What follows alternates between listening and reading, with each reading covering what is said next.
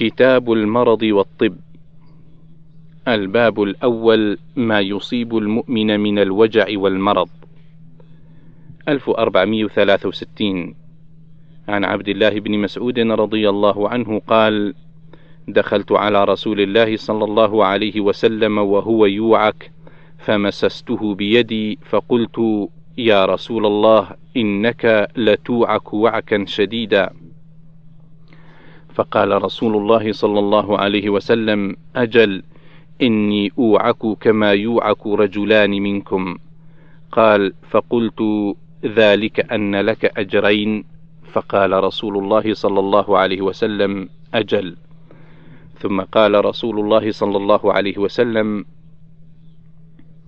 ما من مسلم يصيبه أذى من مرض فما سواه إلا حط الله به سيئاته كما تحط الشجرة ورقها. أخرجه البخاري 5648 الباب الثاني في فضل عيادة المرضى 1464 عن ثوبان رضي الله عنه عن النبي صلى الله عليه وسلم قال إن المسلم إذا عاد أخاه المسلم لم يزل في خرفة الجنة حتى يرجع. 1465 عن أبي هريرة رضي الله عنه قال: قال رسول الله صلى الله عليه وسلم: إن الله عز وجل يقول يوم القيامة: يا ابن آدم مرضت فلم تعدني. قال: يا رب كيف أعودك وأنت رب العالمين؟ قال أما علمت أن عبدي فلانا مرض فلم تعده أما علمت أنك لو عدته لوجدتني عنده. يا ابن آدم استطعمتك فلم تطعمني. قال يا رب كيف أطعمك وأنت رب العالمين؟ قال أما علمت أنه استطعمك عبدي فلان فلم تطعمه أما علمت أنك لو أطعمته لوجدت ذلك عندي. يا ابن آدم استسقيتك فلم تسقني. قال يا رب كيف أسقيك وأنت رب العالمين؟ قال استسقاك عبدي فلان فلم تسقه. أما إنك لو سقيته وجدت ذلك عندي. الباب الثالث لا تقل خبثت نفسي. 1466 عن عائشة رضي الله عنها قالت: قال رسول الله صلى الله عليه وسلم: لا يقولن أحدكم خبثت نفسي، ولكن ليقل لقست نفسي. أخرجه البخاري 6179 الباب الرابع لكل داء دواء. 1467 عن جابر رضي الله عنه عن رسول الله صلى الله عليه وسلم أنه قال لكل داء دواء فإذا أصيب دواء الداء برأ بإذن الله عز وجل.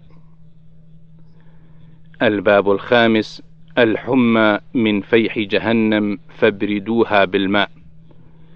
1468 عن أسماء رضي الله عنها أنها كانت تؤتى بالمرأة الموعوكة فتدعو بالماء فتصبه في جيبها وتقول إن رسول الله صلى الله عليه وسلم قال ابردوها بالماء وقال إنها من فيح جهنم. أخرجه البخاري 5724 الباب السادس الحمى تذهب الخطايا. 1469 عن جابر بن عبد الله رضي الله عنهما أن رسول الله صلى الله عليه وسلم دخل على أم السائب أو أم المسيب فقال ما لك يا أم السائب أو يا أم المسيب؟ تزفزفين.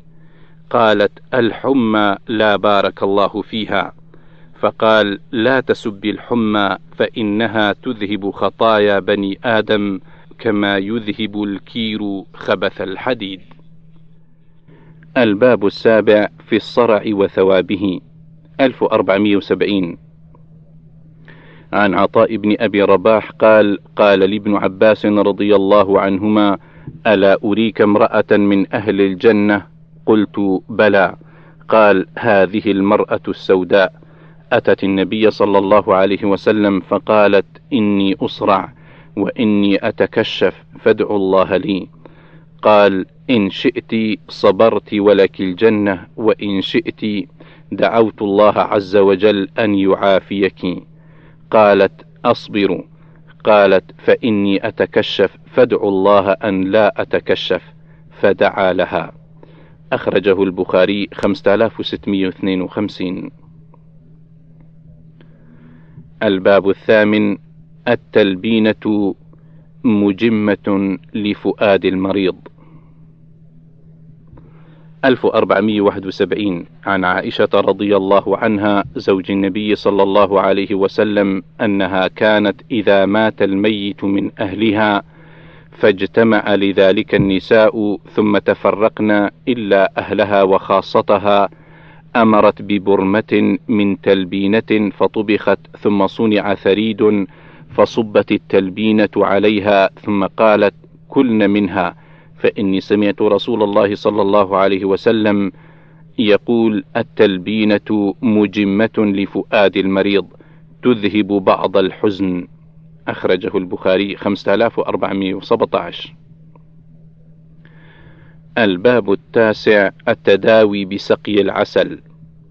1472 عن أبي سعيد الخدري رضي الله عنه قال جاء رجل إلى النبي صلى الله عليه وسلم فقال إن أخي استطلق بطنه.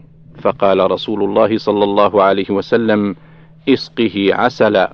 فسقاه ثم جاءه فقال إني سقيته فلم يزده إلا استطلاقا. فقال له ثلاث مرات ثم جاء الرابعة فقال اسقه عسلا. فقال لقد سقيته فلم يزده إلا استطلاقا. فقال رسول الله صلى الله عليه وسلم صدق الله وكذب بطن أخيك. فسقاه فبرأ. أخرجه البخاري 5684 الباب العاشر التداوي بالشونيز. 1473 عن أبي هريرة رضي الله عنه أنه سمع رسول الله صلى الله عليه وسلم يقول إن في الحبة السوداء شفاء من كل داء إلا السام. والسام الموت والحبة السوداء الشونيز. أخرجه البخاري 5688 الباب الحادي عشر. من تصبح بتمر عجوة لم يضره سم ولا سحر. 1474 عن سعد بن أبي وقاص رضي الله عنه قال سمعت رسول الله صلى الله عليه وسلم يقول من تصبح بسبع تمرات عجوة لم يضره ذلك اليوم سم ولا سحر. أخرجه البخاري 5445 1475 عن عائشة رضي الله عنها أن رسول الله صلى الله عليه وسلم قال: إن في عجوة العالية شفاء وإنها ترياق أول البكرة. الباب الثاني عشر الكمأة من المن وماؤها شفاء العين. 1476 عن سعيد بن زيد رضي الله عنه عن النبي صلى الله عليه وسلم قال: الكمأة من المن الذي أنزله الله عز وجل على موسى وماؤها شفاء للعين. أخرجه البخاري 5708 الباب الثالث عشر التداوي بالعود الهندي وهو الكست. 1477 عن عبيد الله بن عبد الله بن عتبة بن مسعود أن أم قيس بنت محصن وكانت من المهاجرات الأول اللاتي بايعن رسول الله صلى الله عليه وسلم وهي أخت عكاشة بن محصن بن محصن أحد بني أسد بن خزيمة. قال: أخبرتني أنها أتت رسول الله صلى الله عليه وسلم بابن لها لم يبلغ أن يأكل الطعام. وقد أعلقت عليه من العذرة.